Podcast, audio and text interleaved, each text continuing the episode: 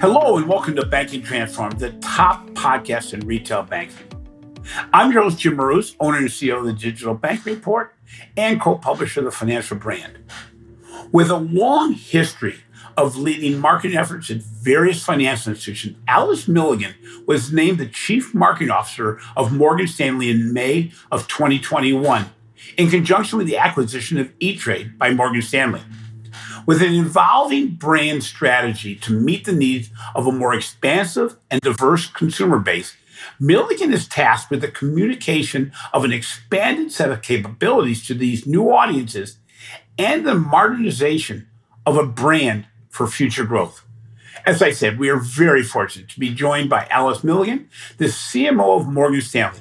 Milligan will discuss her career journey and the global brand strategy of Morgan Stanley. She also shares how data analytics is playing a major role in the foundation of everything she does. So, welcome to the show, Alice. You know, before we start, could you provide our listeners a short background on your career and how you've ended up at Morgan Stanley? Sure, and and Jim, thanks so much for having me. It's uh, it's exciting and a pleasure. You know, I think um, First thing I'd say is that my career has been a marathon, not a sprint. Um, I started uh, way back in the day as an administrative assistant. And then, you know, it took me over a decade to um, get my bachelor's and my master's by going to night classes um, while working full time. So, um, you know, I did that. I got my master's in corporate communications from Seton Hall University. Um, and, you know, sort of promoted through the ranks uh, as I went to school. From there, um, you know, I at AT&T, which was my first company, I took on a number of different roles, everything from HR to marketing to product management and sales, just really trying to get a sense of long term what did I want to do and what I was passionate about. Uh, and then as I um, finished my degree and got a sense of that, I went to American Express where I uh, spent 15 years. A lot of that was doing marketing and digital. Uh, I did a good amount around operations as well and technology capability development.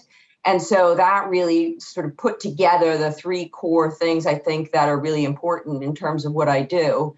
Um, you know, operation and understanding the interaction with clients, um, technology and understanding the capabilities that power a lot of the marketing and the digital and the tech and the uh, experiences that we use. And then marketing and data and analytics which i view as one key thing to understand targeting segmentation branding you know customer relationship management and a whole host of other things. And after 15 years at amex um, i started saying you know what do i want to do next um, and how can I sort of learn something new and different that I don't don't already know? Because at 15 years at a company, you you know how to navigate the organization. Even if you make a functional change, it's not a huge learning curve in terms of subject matter and other things. And so I decided to try retail. Uh, I went to Coach, and um, I did that for about a year. Um, I learned a ton about the industry, how they measure success, um, very different look and feel to how they think about digital and uh, digital interactions, you know, shopping cart technology, all of those things. And then ultimately, I realized financial services is really what I love to do. Uh, and so I went back uh, to Citi. And at Citi, I was responsible for really setting up their whole customer or client experience discipline everything from the data and analytics and how we measured success um, of the firm, launched the first digital scorecard uh, that Mike Corbat at the time um, talked about with analysts during our earnings reports, and then um, set up the whole client experience structure, digital, uh, digital marketing and media, and a whole host of other things. And I did that for about five years. And then what I said is, you know, long term, I'd love to sit on a board of directors for a publicly traded company. And what are the things that you need to do that? You need a lot of board interaction, uh, much more senior level engagement. So I took the role as chief customer experience officer at E-Trade. um, which was, you know, officer of the company, regular board interaction. Uh, not only did I have all the branding, marketing, digital data that I had before, but I also had P&L responsibility for the retail products. And then about a year after I joined, uh, we were acquired by Morgan Stanley, and the CMO opportunity came up, which is which has been a fantastic opportunity for me. And here I am today. Okay, so Alice, you know, you, you, and I kind of parallel a little bit in that I, I started a branch management training program at a traditional big retail bank and evolved into being a marketing director of, of a couple of different financial institutions and then ended up being in charge of marketing and sales for a, a digital and direct marketing firm. Yeah. And you know, we talked about before we got on the line today that that God, the marketing role has just evolved so much and recently so quickly. From yeah. your perspective, what has been the biggest change in the marketing function that you see that has happened? Maybe it's just in the last two years, but over the time you've been in the marketing roles. You know what I would say? I would say it's become, it's made a transition from a very creative, um, I think, uh, let's say, feel good type of role to a role that is a core business function.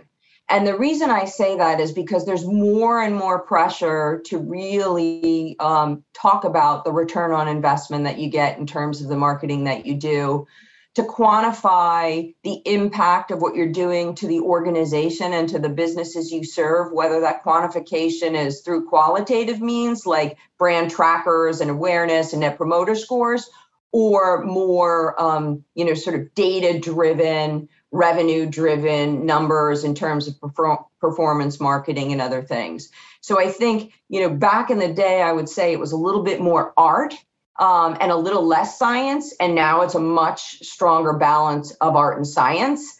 Um, and for me as a leader it's really important to think about the diversity of the team, not just from how that team looks and feels, but also what the people's expertise are. You know, the right level of creative types, the right level of scientists and sort of engineers who can help think through the experience and the data and insights. Uh, and then the real, you know, sort of professional marketers who understand targeting, segmentation, uh, media, and all the technology that goes with it. You know, so it's interesting. Since you became the CMO of Morgan Stanley, Morgan Stanley has been a constant state of change. And in fact, yeah. they've acquired some companies and are really expanding who they're trying to focus on. So, yeah. where has your focus been since becoming CMO as far as how to integrate these new brands, but also what your role overall has changed as? Yeah um, I, I would say, Jim, what I did is the first 90 days, I just listened. I went out to the organization and I spoke to all the key stakeholders um, that the team worked with and that have sort of a, a, a, a say in the marketing or the strategy uh, of the company. Because I think the first thing is, you know, your marketing and brand strategy needs to align with your corporate strategy and what your business strategy is. So, getting a sense of that, getting a sense of what the key pillars were, uh, and then thinking through the marketing opportunity. What we saw in that, or what I saw in that case, was one there was a there was a big opportunity to think about our brand and our go to market strategy. And that's because you know as you mentioned morgan stanley has been sort of historically a one brand company Yet now, through trying to acquire firms that enable us to grow, whether it's through E Trade, who has a different audience, different technology and capabilities, and different strategy, to Eaton Vance, and, and even a few years ago, Solium for our at work business. They're very different brands, audiences, and capabilities. And so the first was how do you elevate the Morgan Stanley brand to really reflect the house of brands that we now own. Um, the second was how do you start to um, evolve marketing very much to what I said earlier in terms of data and analytics, quantifying the impact, understanding these very different segments. You go from a very broad based marketing strategy to a very targeted strategy based on these um, segments and how do you ensure that you're offering the right product and right service at the right time to the re- right people. I was going to say the other area was digital experience because again, that's really where a lot of the, you know, it's I always say it's often the time where your marketing and your brand and your strategy comes to life because it's really one of the true places of interaction with clients outside of human interaction. And then people. How do we get the right marketing talent with the right experience? And how do we sort of leverage and, and upskill existing marketers in the organization? And those are really the areas that i've been focused on. Man you, you've opened up a whole you know bailiwick of things that we need to talk about. So at morgan stanley what what it does your role entail? What what areas are you in charge of at morgan stanley besides the brand overall? Okay.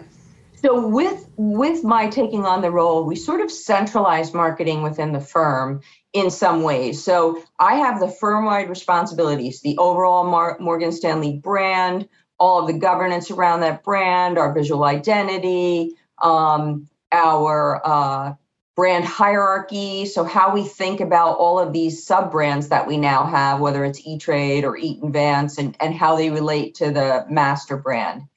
I've got all of sponsorships and events and our brand ambassador strategy, all of our digital properties, um, and then data and analytics at the at the um, marketing level for the firm are the key areas of responsibility.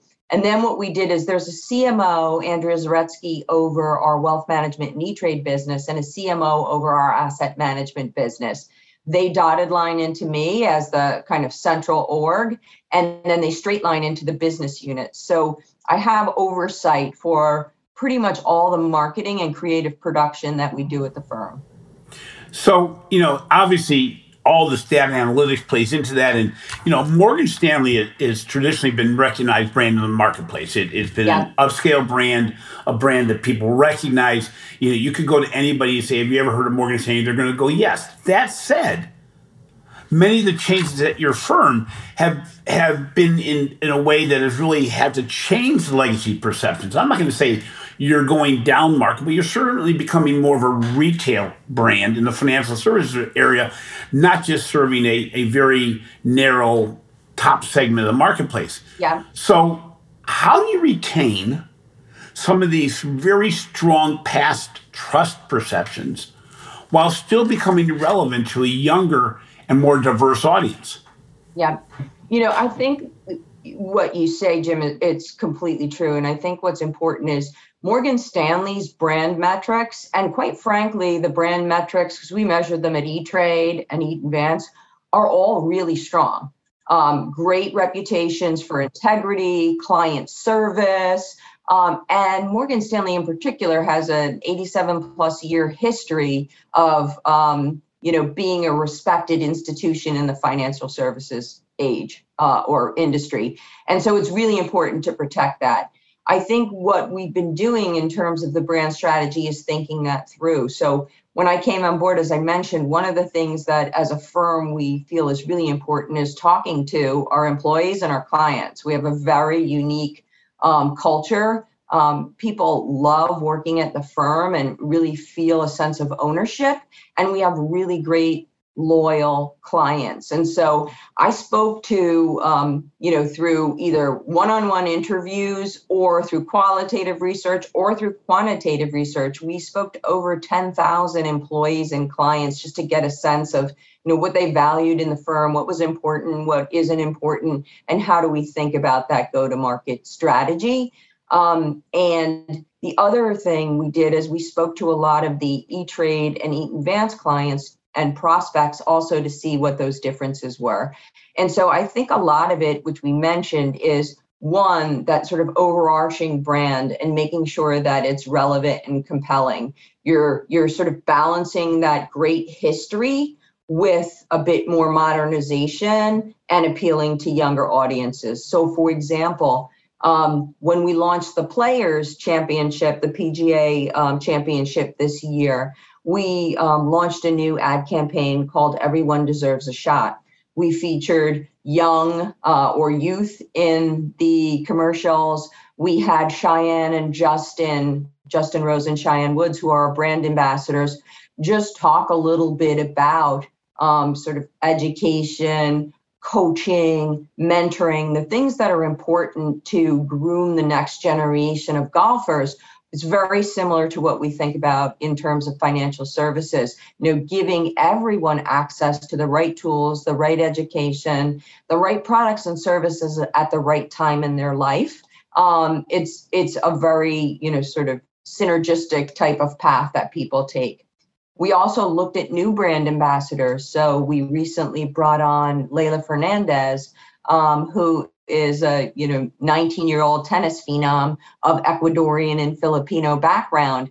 Um, you know, she's someone who's coached by her dad, who has a really gritty, um, determined spirit, great social following, um, and again appeals to a wider audience, but still appeals to our traditional clients. And so I think it's really about that balance and selecting the right marketing strategies that are going to work. And then we have a whole sort of performance marketing strategy where there's a lot of below the line communications that are really targeted at the right segments with the right product set. So an E-Trade customer may see something very different than a uh, more Morgan Stanley financially advised client, um, but it's really all going to be relevant and at the right stage in their life.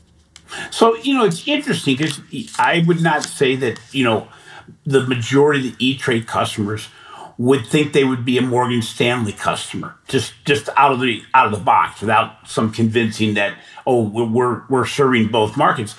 How do you get that message out? You know, because obviously um, E Trade customers probably have different appeals as far as what they watch, what they do, how they interact um, what they expect from their their brand, and yeah. how do you how do, how have you worked to integrate those brands in such a way that not only does the Morgan Stanley customer realize, oh, we're not downgrading your your relationship, but how does the E Trade customer realize we're still holding on to what you came to us for? But yeah, how do you yeah. how do you then build the E Trade market with the combination of Morgan Stanley? Yeah. So that's a, a great point, Jim, and that's something we spend a ton of time on. So first and foremost, James Gorman, um, who's our CEO, had a really clear strategic vision and executed on that vision with precision. Brought in over 5.2 million client accounts with the uh, E-Trade acquisition, um, and really expanded the company's pipeline of new relationships what we did then is as we um, became part of the firm we spent a good amount of time just doing research. And so we looked at brand tracker metrics for morgan stanley brand tracker me- metrics for e-trade and saw what um, e-trade's feelings were about the firm. In all honesty where we came out was a lot of people at e-trade a lot of the clients and prospects just didn't know about morgan stanley because they sort of played in a different field uh, so what we figured um, out quite quickly was that we needed to undertake what we called a warming strategy. And so we spent the first year really just warming E-Trade clients to the Morgan Stanley brand. Uh, we did a series of marketing communications every month, as well as we started slowly integrating E-Trade customers uh, into our targeting in social media and some of our external um, work, our overall digital media, et cetera. And then these very specific communications. The whole message was you still are going to get the same great pricing, the same great technology and capabilities and flexibilities you get from E-Trade but now, as a as a sort of member of the Morgan Stanley family, you also get access to our intellectual capital, uh, research, all of these other things. And we slowly started introducing those to clients, showing them that they were getting incremental value and real equity for no additional cost just by being under the Morgan Stanley umbrella. We did that for a year, and then we did that same measurement in terms of brand awareness uh, brand familiarity, and positive sentiment. The end of that warming strategy year, we saw um, significant increases in awareness and positive sentiment for Morgan Stanley. And that's where at the Super Bowl, we introduced the new sort of E Trade uh, logo, which is E Trade from Morgan Stanley, to the 208 million viewers of the Super Bowl when we reintroduced the baby at the Super Bowl. Wow. Uh, you know, it's interesting because it makes all the sense in the world when you're taking on such a large customer base at Morgan Stanley to, to bring you along because, you know, there's a major pivot as far as Morgan Stanley's strategy when you look at this. And yeah. and you need to not forget about these millions of customers you've just taken on. At the same time, you, you're probably looking at new channels and even new products now that are going to serve the combined universes of Morgan Stanley and E-Trade in the most efficient way. So when you look at channels, you know, what now has become more important as far as the channel strategy than it was before? And, and you are not the, the legacy Morgan Stanley, but obviously you've had to deal with that. Yeah. What have you had to bring along from the E-Trade side or blended st- channel strategies with regard to how you work with the new large, much larger customer base? Yeah, you know, I think the combination of the broader audience, as well as, in all honesty, Jim, just the changes that we've seen in terms of channel usage through the pandemic. You know, I think, you know, there's pros and cons in every situation. One of the things I think that was a pro of the pandemic um, was the fact that the acceleration of digital acceptance and usage um, really moved to the forefront. So, what we've seen in terms of serving up content to our clients across the board is increasing usage of things like digital voice assistants. It, we did a recent study where we found 22% of respondents increased their use of digital voice assistants during the pandemic, and more than 40% listen to flash briefings, podcasts four or more times a week. And what's interesting, Jim, because I think everybody goes right to, okay, it's millennials, you know, digital natives, et cetera. 17% of boomers and 10% of millennials are listening to 11 or more um, podcasts and briefings a week. So we've really increased our content there um, we've done everything from, you know, our thoughts on the market podcast, which is like a real quick, you know, three to six minute, here's what to think about today in terms of the market, to award winning podcasts we have like Access and Opportunity, which is longer, goes deeper, but broadens the subjects across uh, a diverse group of potential clients and prospects, as well as existing clients. The you know, thing, yeah, go, go ahead. ahead. Go. I'm sorry, I didn't mean to interrupt. No, go ahead. I uh, go ahead. Well, it's just it's interesting because you're talking about podcasts, and and interestingly, the Spotify has reached out to me, and and we're working together on on building better recognition for financial institutions, as far as not only creating content but sponsoring content. And it, you're yeah. right, people are consuming differently, and our channels sometimes we don't think about some of these new content strategies beyond yeah. the traditional email and SMS text yeah. and SEO and all these other things and it continues to evolve. And, you know, especially for a firm like Morgan Stanley, which has now expanded the market into a much more retail focus, and I'm going to call it down market, and that's not fair, but it's certainly a, a much more retail oriented focus than it was before. And how important now is building engagement. I mean, you're, you're, you're, kind of edging on this in the previous discussion, but more yeah. than just a great experience, great brand values, and all that how important is it to build engagement and, and taking it a step further? Is there is there a future where Morgan Stanley is looking at almost a platformification of, of services where you're going to have an overarching brand, but there's going to be a number of different elements that can come into it in the overall Morgan Stanley platform? Yeah. And I think Jim, you know, I'll I'll, I'll jump on one thing, and I know you um, you prefaced it, but we definitely don't look at it as down market. I think, you know, the way we think about it is Morgan Stanley now has the intellectual capital, the technology, the products and services, and the innovation that appeal to a broader audience at every life stage. And, you know, thinking about, as I talked about my background, right, when I was an administrative assistant, I had a very different sort of view of wealth, financials, et cetera, than I do now.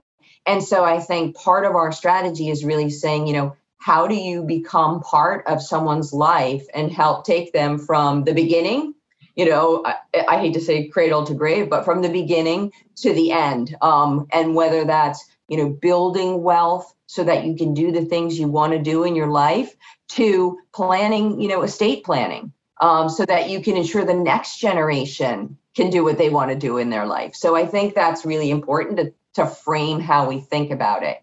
Um, you know, I think the other piece um, has really been us looking at um, what's truly important to those clients then and making sure that we're messaging that you know in the right way at the right time and you know that gets back to customization and personalization and knowing your audiences yeah it's, it's interesting because uh, thank you for correcting me on the down market thing I, am going to reframe it and say you, you've you've gotten into a much more transactional customer with E-Trade.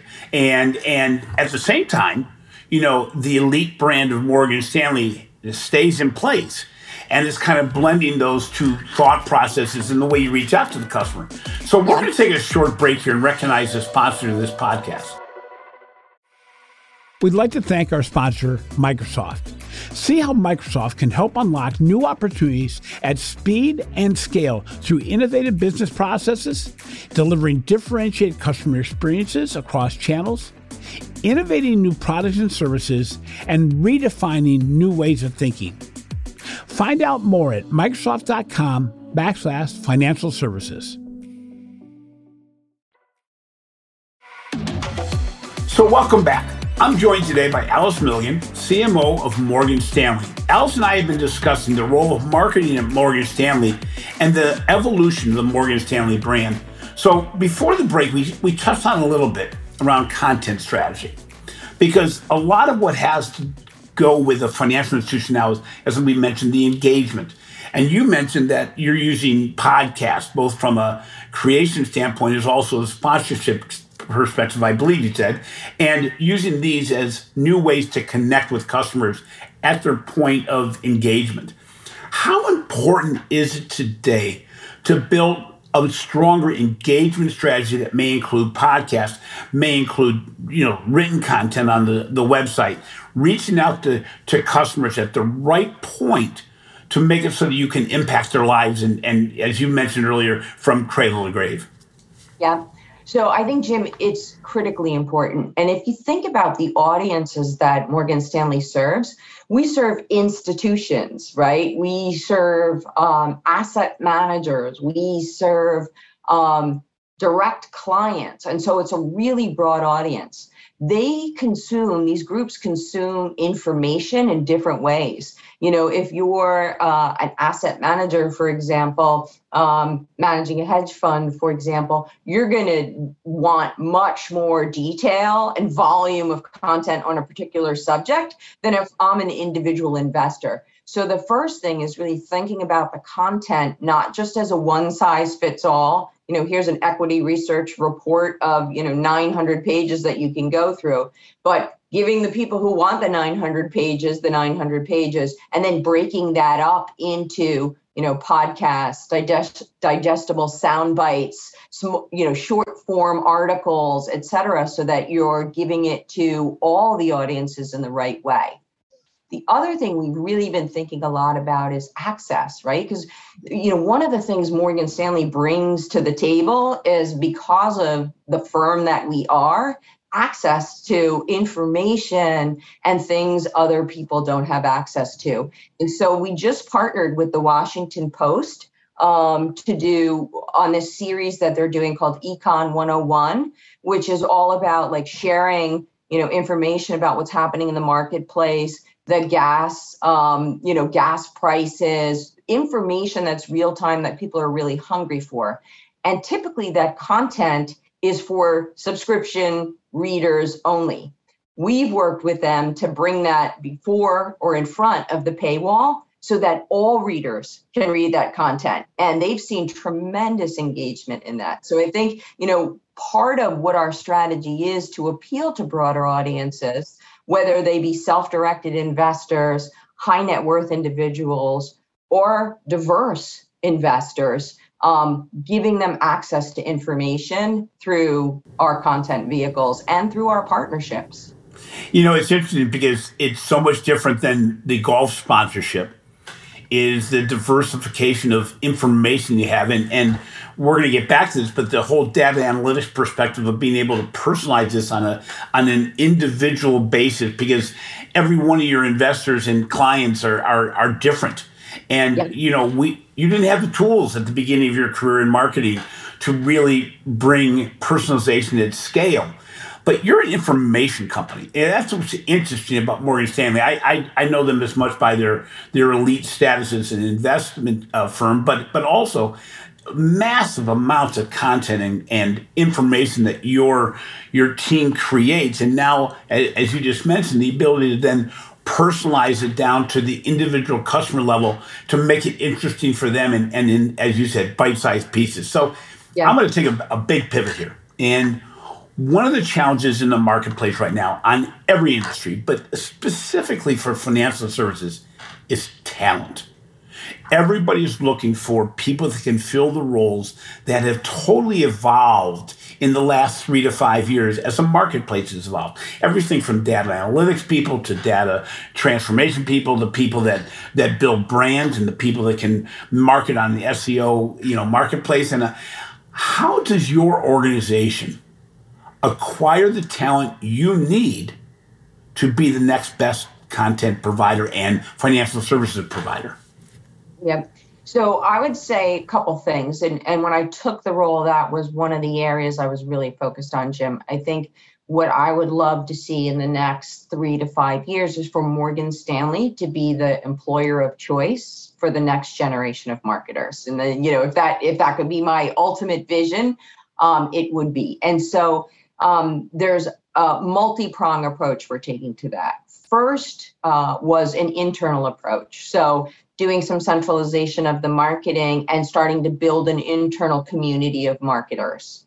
Um, we have created a number of um, internal ways we do that. One is we created a marketing mobility site, which enables all of the marketers across the firm to see opportunities that are open, different job openings in different teams at different levels, so that they can start to plan their career um, and have access. You know, in a company with 60,000 employees, sometimes you don't always know what jobs are open. Um, if you're sitting in London and there's a job in New York, or if you're sitting on the E Trade side and there's an opening on the Morgan Stanley marketing side. So I think there's a bunch of different things we've done around mobility and just um, making sure people know what's happening. Then we created, um, because we want to start to build our pipeline, we created a very marketing specific summer intern and analyst program where it's part of the broader Morgan Stanley analyst program, but also focused specifically on marketing schools and marketing subject matter and placing folks in marketing assignments. And we um, launched that this year, and our, our interns are now on board. We had over 15 in the inaugural year we had over 1500 applications for four slots. Yeah so it was really competitive. Um, and so that's been really exciting. And then the third sort of internal area of focus has been um, we created what we call marketing matters which has been um, a curriculum of just you know, sort of education to upskill people in the company. You know, we're bringing people in who are in you know startups or different areas talking about the metaverse. We're talking about the changes to technology as cookies sort of um, move out of media and other technology moves in. How do we start to think about that as marketers? So really trying to help advance skills. Then in terms of um, prospective uh, employees and and you know morgan stanley is a global company and so we're recruiting around the world we take different approaches in different markets but a lot of it is around the brand right people want to work for a company they love and that they believe in and you know if i look at my own career AT&T, American Express, Coach, Citi, E-Trade, Morgan Stanley, all amazing brands. Uh, and that was part of my decision. Uh, you know, I want to work for a great marketing brand that is consistent with my values as an individual or a person. Um, and so we've been working on the brand and just making sure we're communicating and showing what our core values are when we're in the marketplace, because that in itself attracts um, the right folks also. Okay, so I'm gonna put myself in the role of a, a, a college graduate or a, a, a college intern, and okay. I really love the fact that I'm going to have Morgan Stanley on my resume, on my LinkedIn profile. Okay, you've acquired this person, and let's say they stay they stay with you for the first year, but they gain so much knowledge, and they still have that Morgan Stanley brand on their resume. How mm-hmm. do you how do you retain them in a marketplace that is we're all stealing from each other? I mean, I I've had so many conversations with organizations that say, we get somebody for maybe one at the most two years, and then they use us as the springboard to that next best thing. Maybe it's a fintech firm, and mind you, in the last few weeks, maybe maybe that's not as appealing as it was four or five weeks ago. But still, doing that in a certainly in a marketplace, you're you're in very very very competitive marketplaces for talent. Yeah. How do you keep them? Okay. You mean besides working for amazing leadership like myself? uh, no, just kidding. We've actually got, um, you know, I would say there's a uh, there's a bunch of different things we're doing on all fronts. First of all, one thing being newer to the firm, Morgan Stanley has an amazing culture, and you can feel that and you experience that as a new employee. Um, and so I think you know the folks who have started with us through the internship program or just through the new hire program and then work at the firm, it's very collegial. It's very collaborative. I can't tell you how much time people spent with me. You know, just a quick email like, hey, do you have time for a meet and greet? It turned into a very strong relationship. Um, and so I think the culture itself, um, which continues to evolve as we bring on talent and as we bring on leadership, um, is one that really retains employees. The second is um, Mandell Crawley, who's our uh, CHRO, uh, head of human resources, just launched a whole new strategy around the employee experience called My Experience, um, where we have new sort of benefits, um, life management tools. You know, people don't just look at compensation anymore, although that's a critical piece.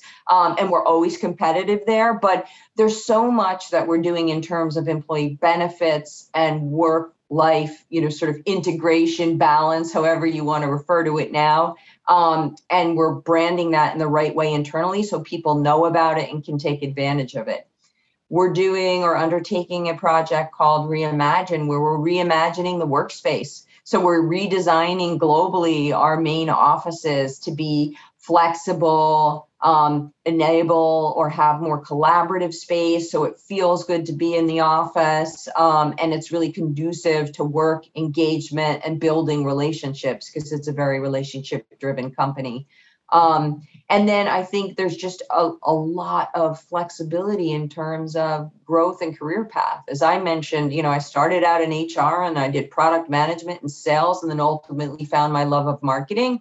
Morgan Stanley encourages that same thing.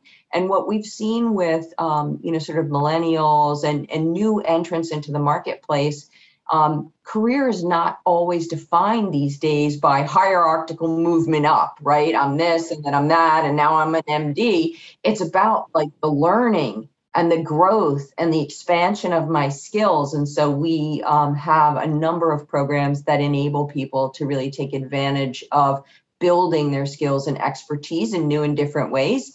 You don't have to leave to get a new experience. We've got the new experience internally, and I think we try to make sure people see and feel that, and we take their input to evolve it. You know, it's interesting. Everything you just said is so resonating with me because I think we sometimes forget that we can no longer hire and just let it go and think it's going to take its normal course. The reality is, the more time you spend training, preparing, working on the life side as well as the business side of a person's career, the more likely is you're going to retain them. Because while the grass may look greener on the other side for from a compensation standpoint, you make it so that the employee has to continually think through but I may lose all these other elements that I'm tied to. And and it, you know, they're not handcuffs by any means. What you're trying to do is say, we're going to be the best employer you can have of choice and and and see where the chips lie. So I'm gonna again shift gears quite a bit. And your career path is very interesting. It started at a very elementary, well, say elementary meaning entry level position. Mine started as a teller, so I know that very well. Mm-hmm. But you continually evolve. But but what's different with you and different with many of our guests is that you're a woman and you have different challenges than I did going up through the ranks. You had to blaze your own trails and you had to w- work in an environment that's traditionally male dominated. Uh, there's no surprise there. And it still is. How did you work in such a way that you've had so much success to date moving up the ranks? And what suggestions do you give to other females that say, geez, I feel like I'm always hitting these walls. Are there any secrets to your success? Or more importantly, what suggestions do you give to others to say, here's how you can make an impact in organizations that are not traditionally and have some undercurrents of male domination? So I would, you know, I like to say, similar to the Drake song, I really started from the bottom, um, Jim. But you know what? I think that's important in terms of a number of ways. One is it's been very helpful for me along or throughout my career because when you move through the organization in that way, you actually learn a lot about how things get done, right? What makes things happen, how long things take, what's truly involved in terms of you know the systems and the infrastructure and the people and the policies and so as a leader when you're starting to set strategies and directions and timeframes and expectations with the board of directors and the ceo you're not setting unrealistic things because you actually know what it takes and so um, that's been important knowing what it takes also helps you ask the right questions. So, you know, there's a point in time in your career where you're not as much doing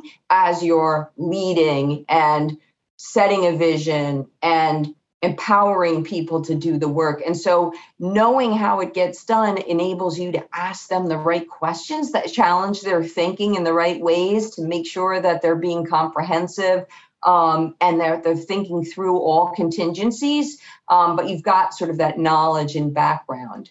Um, I think what I've learned, and and I probably learned this the hard way because I spent a lot of time doing this early in my career, is um, focus less on being the same and assimilating, and focus more on what makes you different.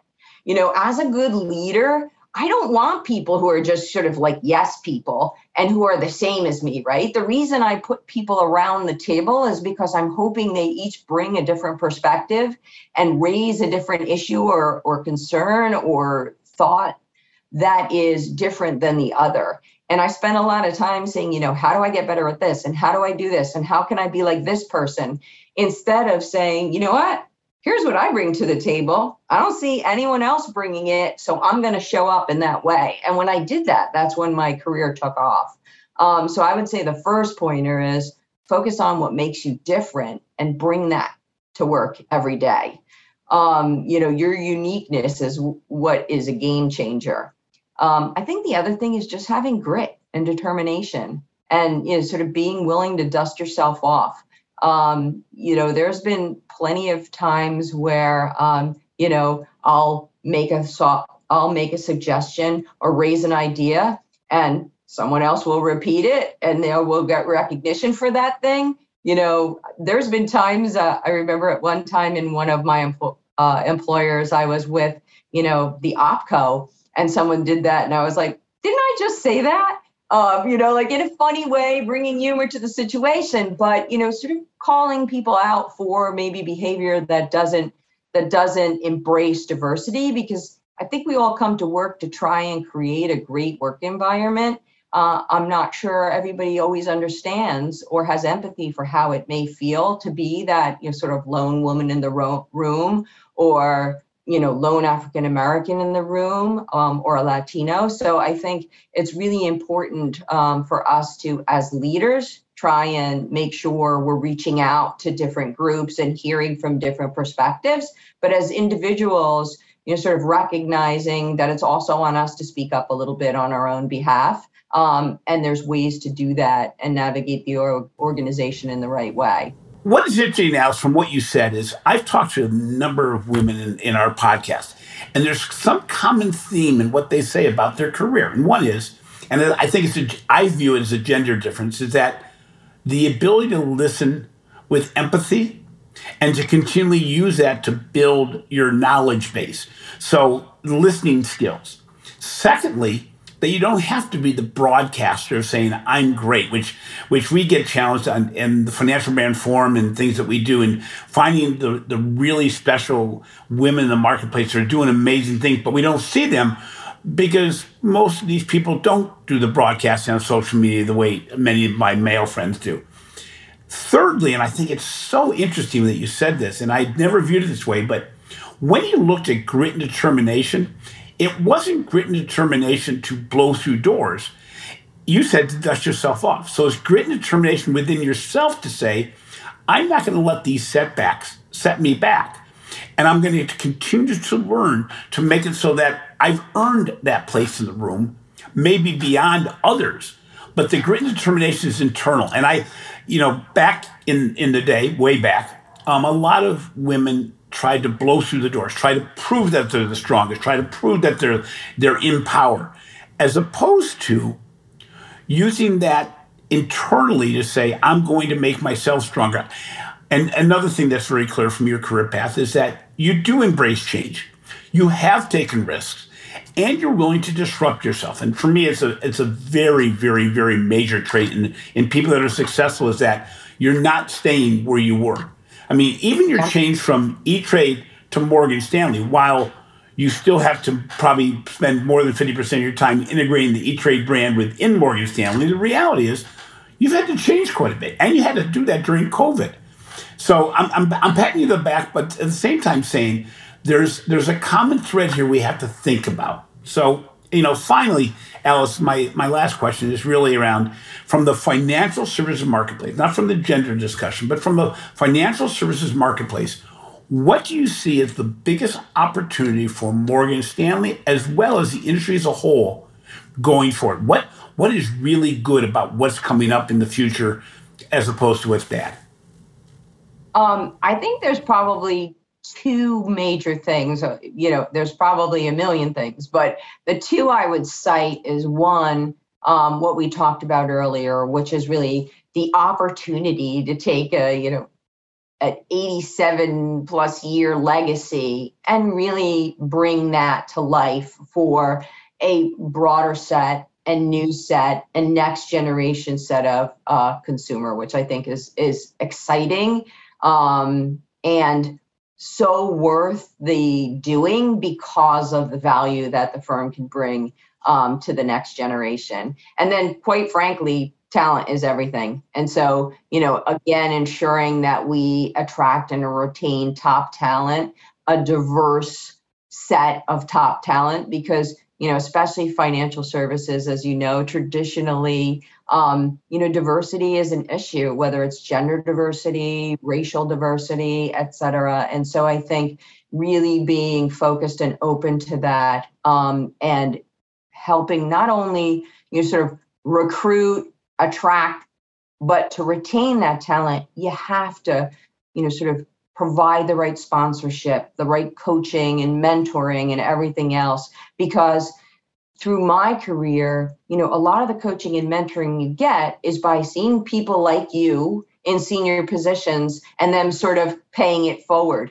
When there's not a lot of people like you in senior positions, it's really hard for, you know, the handful of people to pay it forward to all of the people coming um, you know coming up through the ranks and so how do we start to really embrace that difference and a broader set of leaders really start mentoring and coaching and guiding and helping people um, throughout their career i think that's really important alice thank you so much for being on the show today. You, you, you brought a lot of insight to the marketplace.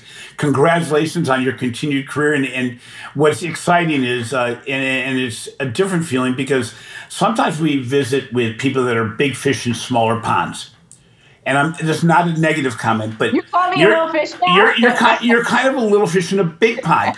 But that's just as exciting because you you've gone from very focused and very defined roles to now one that you're really building for yourself. It's kind of like getting into a new pond, going, "Wow, there is so much here," and I can tell just by the interaction, the excitement you have for the new role.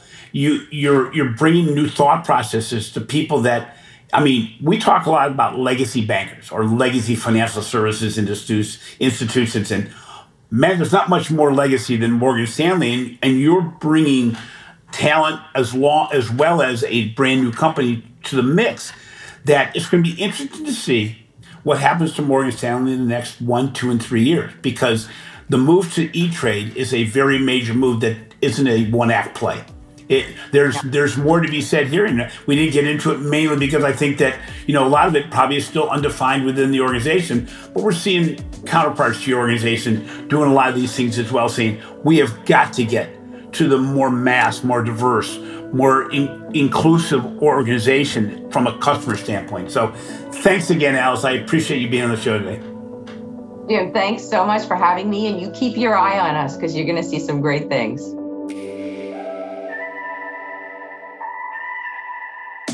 Thanks for listening to Banking Transformed, the recipient of three international awards for podcast excellence. If you enjoy what we're doing, please be sure to give our positive review on your favorite podcast app. Finally, be sure to catch my recent articles on the financial brand and the research we're doing for the Digital Banking Report. This has been a production of Evergreen Podcast. A special thank you to my producer, Leah Longbrake, audio engineer, Sean Rule-Hoffman, and video producer, Will Pritz. I'm your host, Jim Marous. Until next time, make every day a learning experience.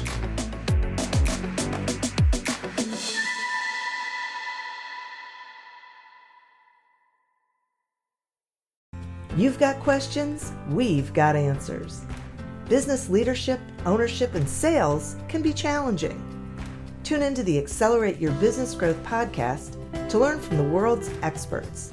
Join me, your host, Diane Helbig, as I chat with people who have expertise in various areas of business. You'll enjoy the lively conversations that are focused on providing you with the ideas, tips, and suggestions you need to realize greater success. Get what you need for your business when you need it from the people who have the answers. Accelerate Your Business Growth is part of the Evergreen Podcast Network and is available on Apple, Spotify, or wherever you listen to your favorite podcast.